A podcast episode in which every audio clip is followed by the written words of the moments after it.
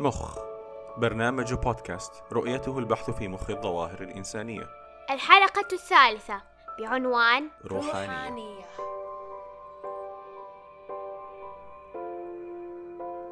هذه الحلقة لأولئك الذين عصفت بهم الحياة. أي لنا جميعا. نحن البشر الذين نحيا في العصر الحديث عصر تسارع الأحداث وتنامي الضغوطات وانهمار الضجيج. عصر يتطلب الاندماج المباشر المستمر المنهك اللانهائي. عصر البحث عن الأمان الاجتماعي والرغبات والمغريات والطموح والفرص وهلم جرا وصف الفيلسوف الإغريقي سنكا سنكا أن الإنسان مثل مخلوق نهم يسعى بعنفوان خلف احتياجاته الدنيوية ولكنه مقيد مربوط من عنقه في شجرة. كلما زاد عنفوانه في السعي خلف احتياجاته كلما اشتد الحبل المربوط حول عنقه فخنقه ومنعه من الوصول لمبتغاه إلا أنه يعيد الكرة ويدفع بنفسه أكثر نحو حاجته ليختنق أكثر. وكلما اندفع أكثر كلما اختنق أكثر. ولا حل لهذا المخلوق إلا أن يهدأ ويتراخى ويعود إلى الشجرة مربط وعيه فيستظل بها. فكر الآن. أين شجرتك؟ أين مفرك؟ إلى أين تهرب لتسكن ضجيج لهاث عقلك؟ يهرب الكثير إلى الروحانية.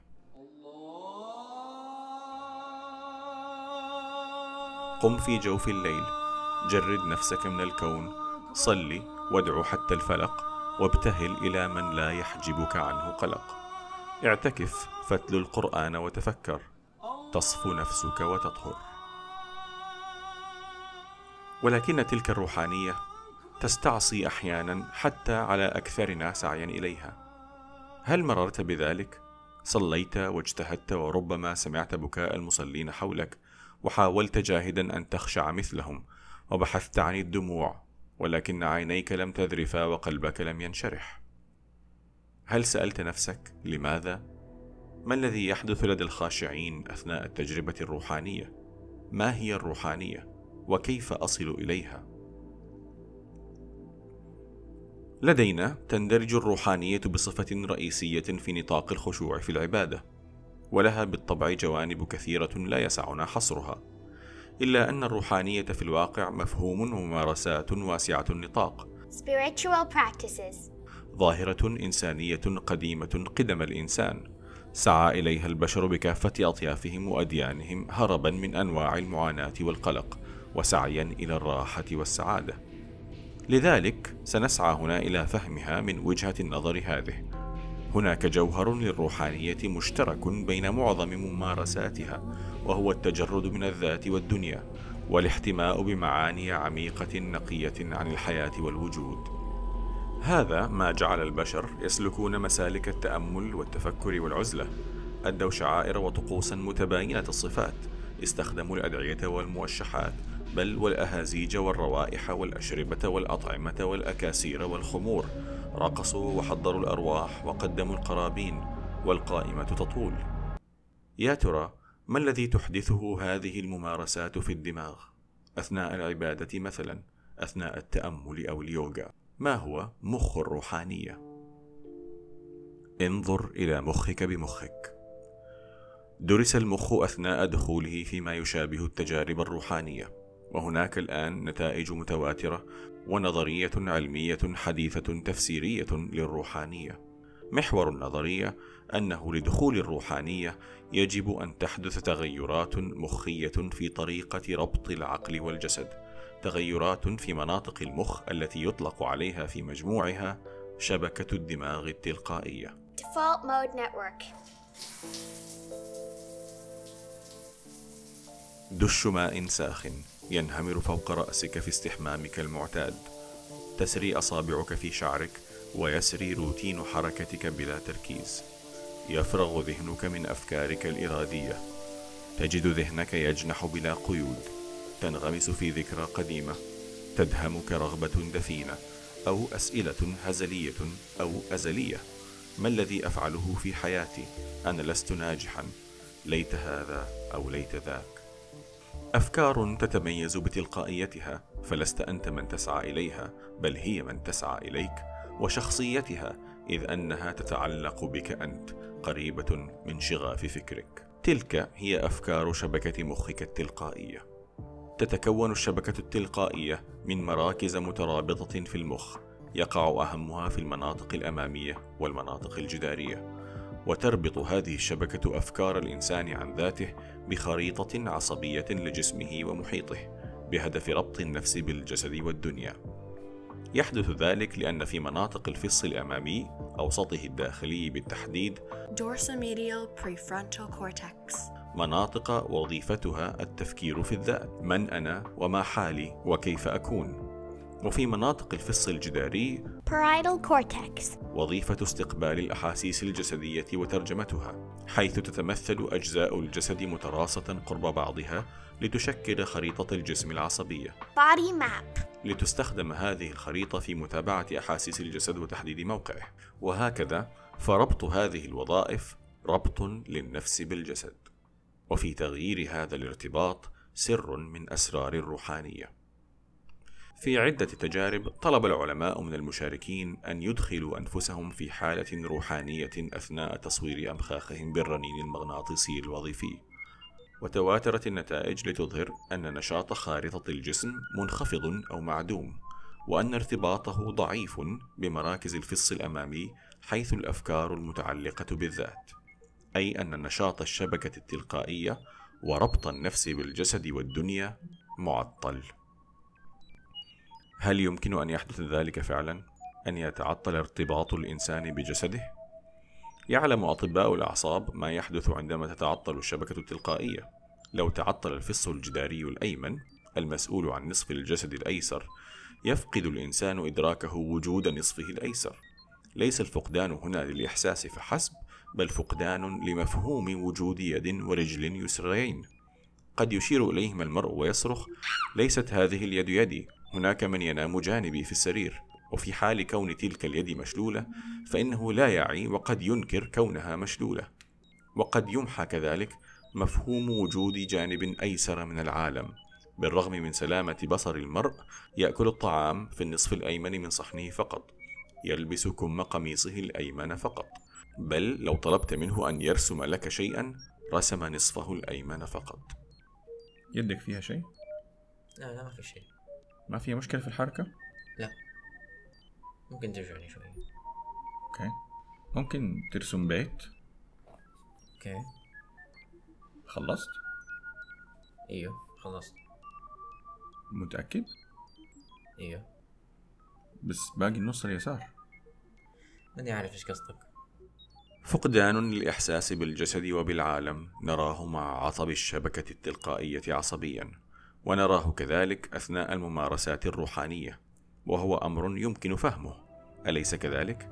أليس في الروحانية فقدان لقيود الجسد والحياة تحرير لأفكار المرء الذاتية مما يجري في الجسد والدنيا؟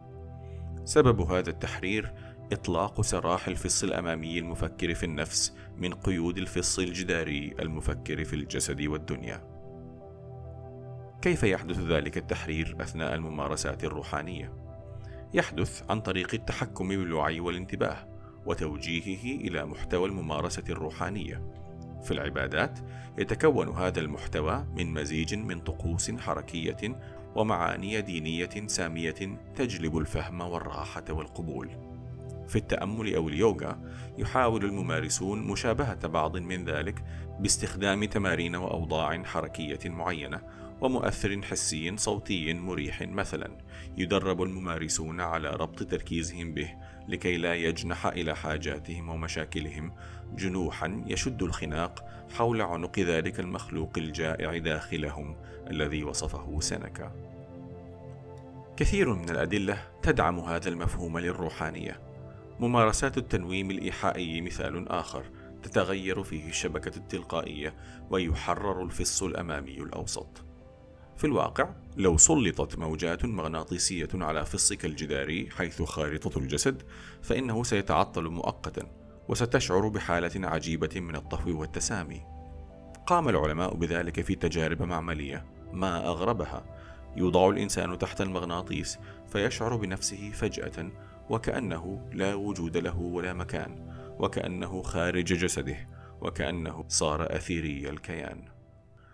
هناك الآن أدلة كثيرة على أن ارتفاع نشاط الشبكة التلقائية في المخ يعرض المرء لاضطرابات الاكتئاب والقلق. كيف لا؟ وهناك يسكن صوت هواجسك ومخاوفك الحميمة وآلامك المعنوية والجسدية. وتجد في الأثر الإسلامي ما يعضد هذه الفكرة. نهينا عن المبالغة في بهرجة بناء المساجد لكي لا ينصرف البصر والوعي إليها. أمرنا بتسكين جوارحنا وحواسنا لكي تخمد خارطة الجسد. أمرنا بغض البصر ولكننا نهينا عن إغلاق العينين. وذلك لكي لا يسرح الذهن في الخيال البصري النابع من دخيلة شبكته التلقائية. وفي الخشوع فاعلية كبرى في عزل الحواس عن الجسد. تتمثل خير ما تتمثل في قصة عروة بن الزبير حين أصابته جرثومة آكلة في رجله وكان علاجه الوحيد بتر تلك الرجل. فقيل له ألا نسقيك مرقدا مخدرا؟ فآثر الصلاة والخشوع وبتروا رجله أثناءها. فما تضور ولا اختلج. بتروا رجله فما تضور ولا اختلج. ما الذي حدث في مخه؟ ولا تستطيع انت ولا انا أحيانا الاقتراب من مشابهته. لماذا كثيرا ما لا ننجح في تعطيل الشبكة التلقائية؟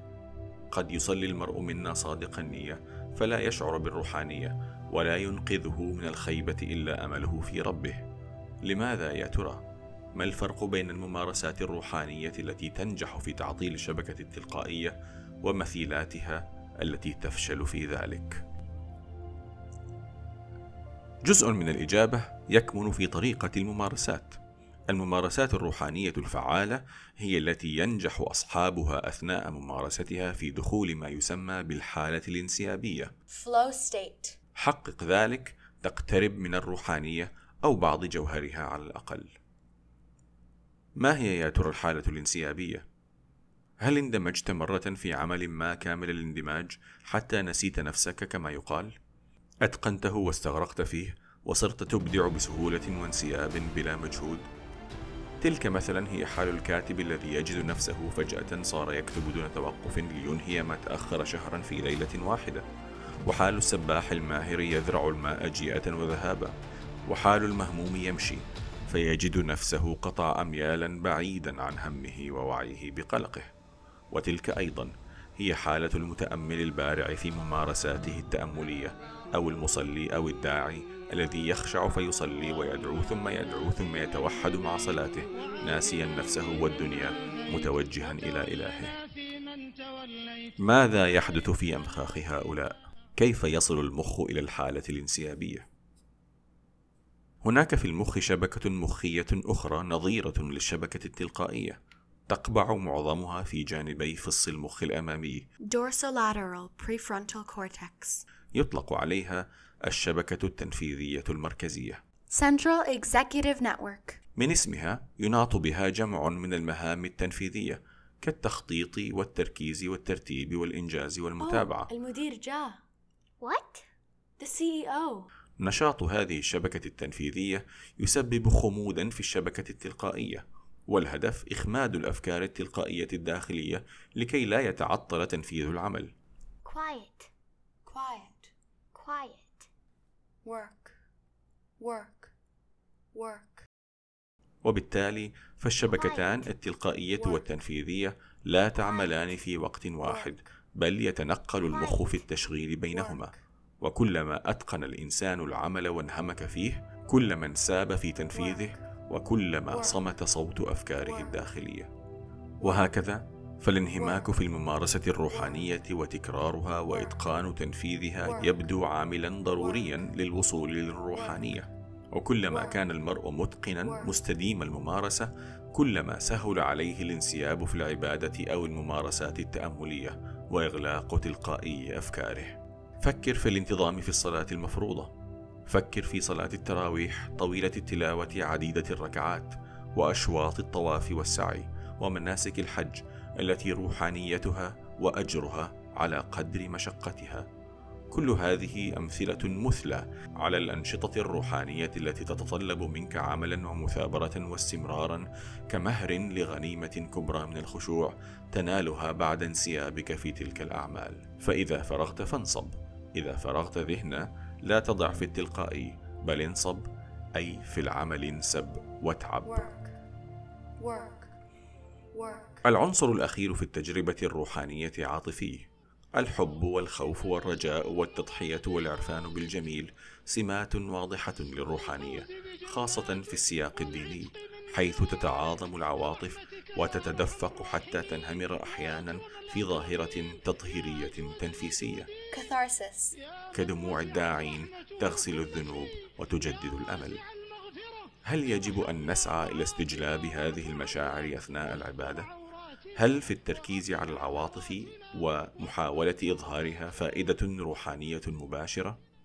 ما يبدو مما استعرضناه هو أن الطريق الأمثل للروحانية هو الانسياب في تنفيذ الممارسات لإيصاد باب الأفكار التلقائية لا التفكير في الذات ولا الانغماس في العواطف السعي خلف العواطف في الواقع ينشط الشبكة التلقائية ويعيد الوعي للجسد والدنيا ويبعد عن الروحانية. ويتماشى كل ذلك مع ما نصحنا به في الأثر للوصول للخشوع. نصحنا بعدم تصنع المشاعر والعواطف الزائفة، وأمرنا بعدم التباكي. العواطف ليست سببا إذن للروحانية بل نتيجة لها. انسب في الروحانية تجد نفسك حرة. وانكب على المحتوى الديني الروحاني تجده يقربك من أصل كل خير ومن المشاعر الخام من جمال الكون وجمال الإله لتدرك جمالا يستثير عواطفك تستحي منه وتخاف وتدرك أنك إن طلبت ستجاب وأنك مذنب أمام غفار تفجاك هذه الإدراكات فتطلق عنان عواطفك. عندها وعندها فقط يكون لها الدور التطهيري الروحاني الجميل. وهكذا ففهمنا للتغيرات المخية يساعدنا على الممارسات الأجدى نفعا. فهمنا أن الممارسة الروحانية حالة انسيابية تخمد خارطة الجسم والأفكار التلقائية وتحرر الأفكار الذاتية لتفجر المشاعر النبيلة قد يغير ولو قليلا من طريقة فهمنا للعبادة. فهمنا أن الإغراق في التركيز والتنفيذ والتفكير والتدبر والتأمل له دور عضوي جوهري قد يدفعنا أكثر للسعي لإتقان تلك الجوانب. الخشوع يتطلب ممارسة فاعلة. مجرد أداء بعض المتطلبات بطريقة سلبية أو ترك الذهن يجنح أثناء العبادة وانتظار حلول الروحانية كالسحر دون سلوك المسلك التنفيذي قد يجعل الروحانية بعيدة المنال. ومن يدري؟ لربما يتيح هذا الفهم للروحانية فرصة للتلطف بالذات لمن لم يصلوا إلى الخشوع فلاموا أنفسهم وظنوا خطأ أن الروحانية ممنوعة عنهم. ولربما هم في الواقع ليسوا إلا ضحايا شبكاتهم التلقائية الضاجة بالمخاوف والقلق والهواجس أو حتى اضطرابات النفس السريرية التي معلوم أنها قد تكون عقبة في طريق الروحانية. ومن يدري فلربما قاد هذا الفهم للطرائق المخية للروحانية. العلماء إلى الاطلاع بعلاجات تدعم من تستعصي الروحانية عليهم بتحفيز الفص الأمامي في الشبكة التنفيذية أو تثبيط خارطة الدماغ والشبكة التلقائية. من يدري؟ من يدري؟ مخك يدري. اسأله. مخي أشعر بك بالكون مخي تشعر بي بالكون. لا ندري نحن الإثنان من منا يشعر؟ صنوان. نجري في شبه الهذيان ننطلق نحو اللمعان. نختنق ننزلق ننسحق نحترق. نجري من فلك لفلك نهذي من قلق لقلق. يخبو فينا كل قلق نسقط من غرق لغرق. ثم يفيق الربان يهرب من عصف لكيان يلجأ لجزيرة نسيان يسأل أطياف الأديان. أين السكون الداخلي؟